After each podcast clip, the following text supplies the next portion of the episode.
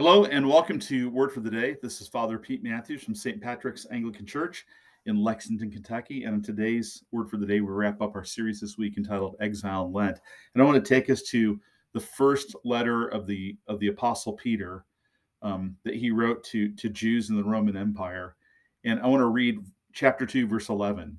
And he writes, "Beloved, I urge you as sojourners and exiles to abstain from the passions of the flesh."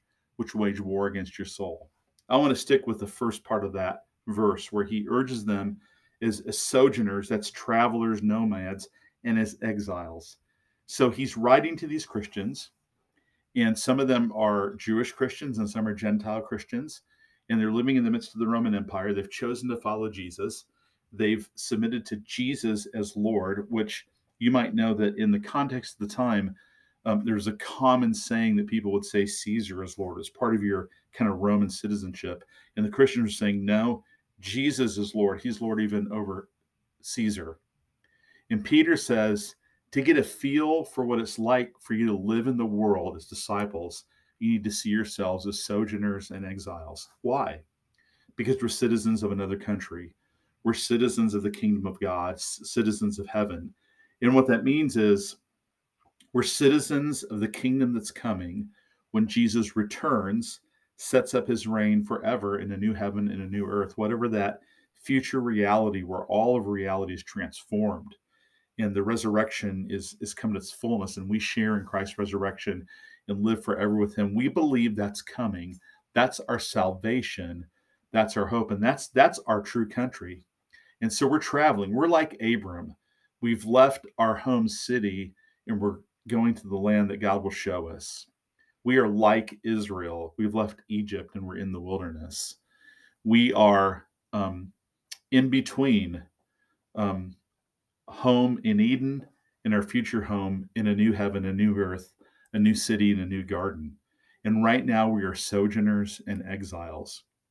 So I think what Peter and what the Holy Spirit wants to do through Peter is really communicate to us that you know if you don't feel at home here because you follow jesus that's normal.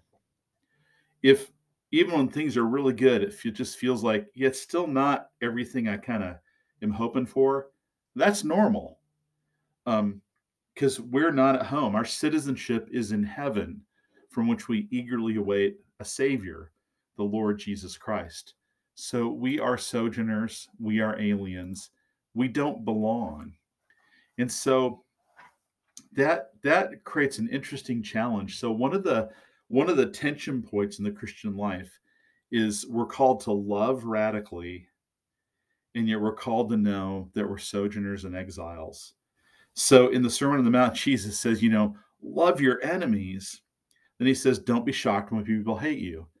And so you know there's there's kind of two extremes that are easy to fall into. I, I love to think about extremes and that the truth is in the middle. So often that's how life works, I think.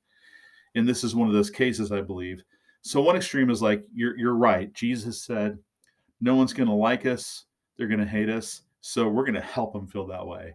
And so we take this kind of pugnacious stand against the world around us and the culture.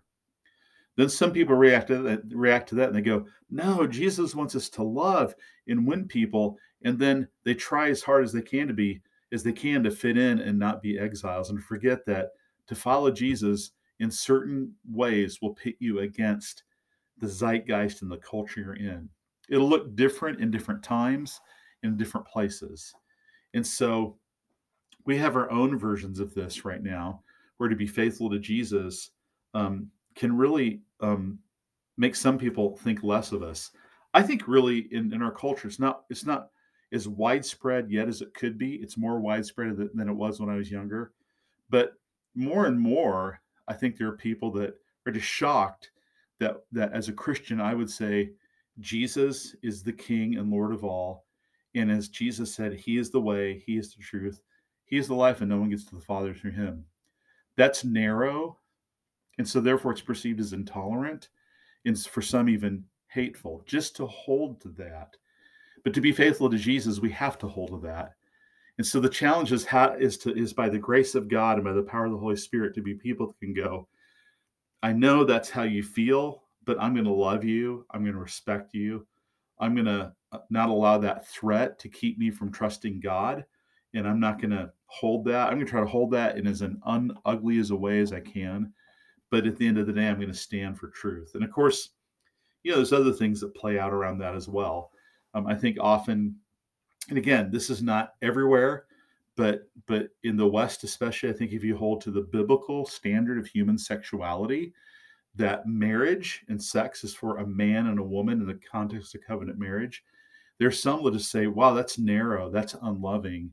And, and the challenge is how do we hold to that truth, which is a biblical truth and a Christian truth and God's truth, and yet, and yet love those who completely disagree with us, and some even maybe think ill of us and hate us, and maybe even reject us.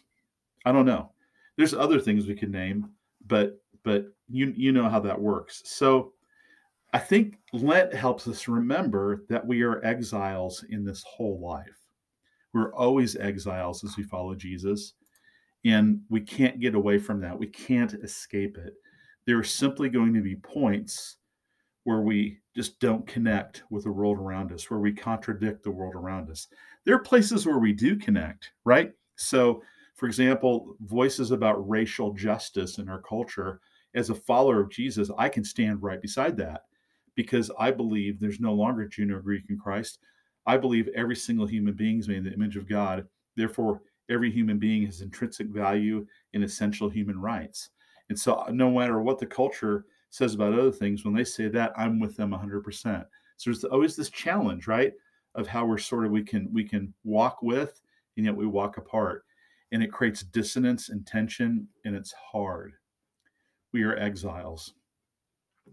When Peter writes about this, um, one of the things he talks about is how much we we need to to love one another and offer hospitality to one another and support one another as we live as exiles, because at least there's a place where we're not completely alone. That's in the church, and then that we need to use that as a as an impetus to pursue holiness and focus on the kingdom to come.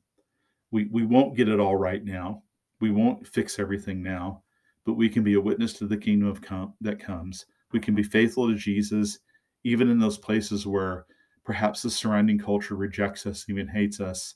We can walk with the culture where it conforms to Jesus. But in every situation, we love like Jesus loves, even if we have to love our enemies.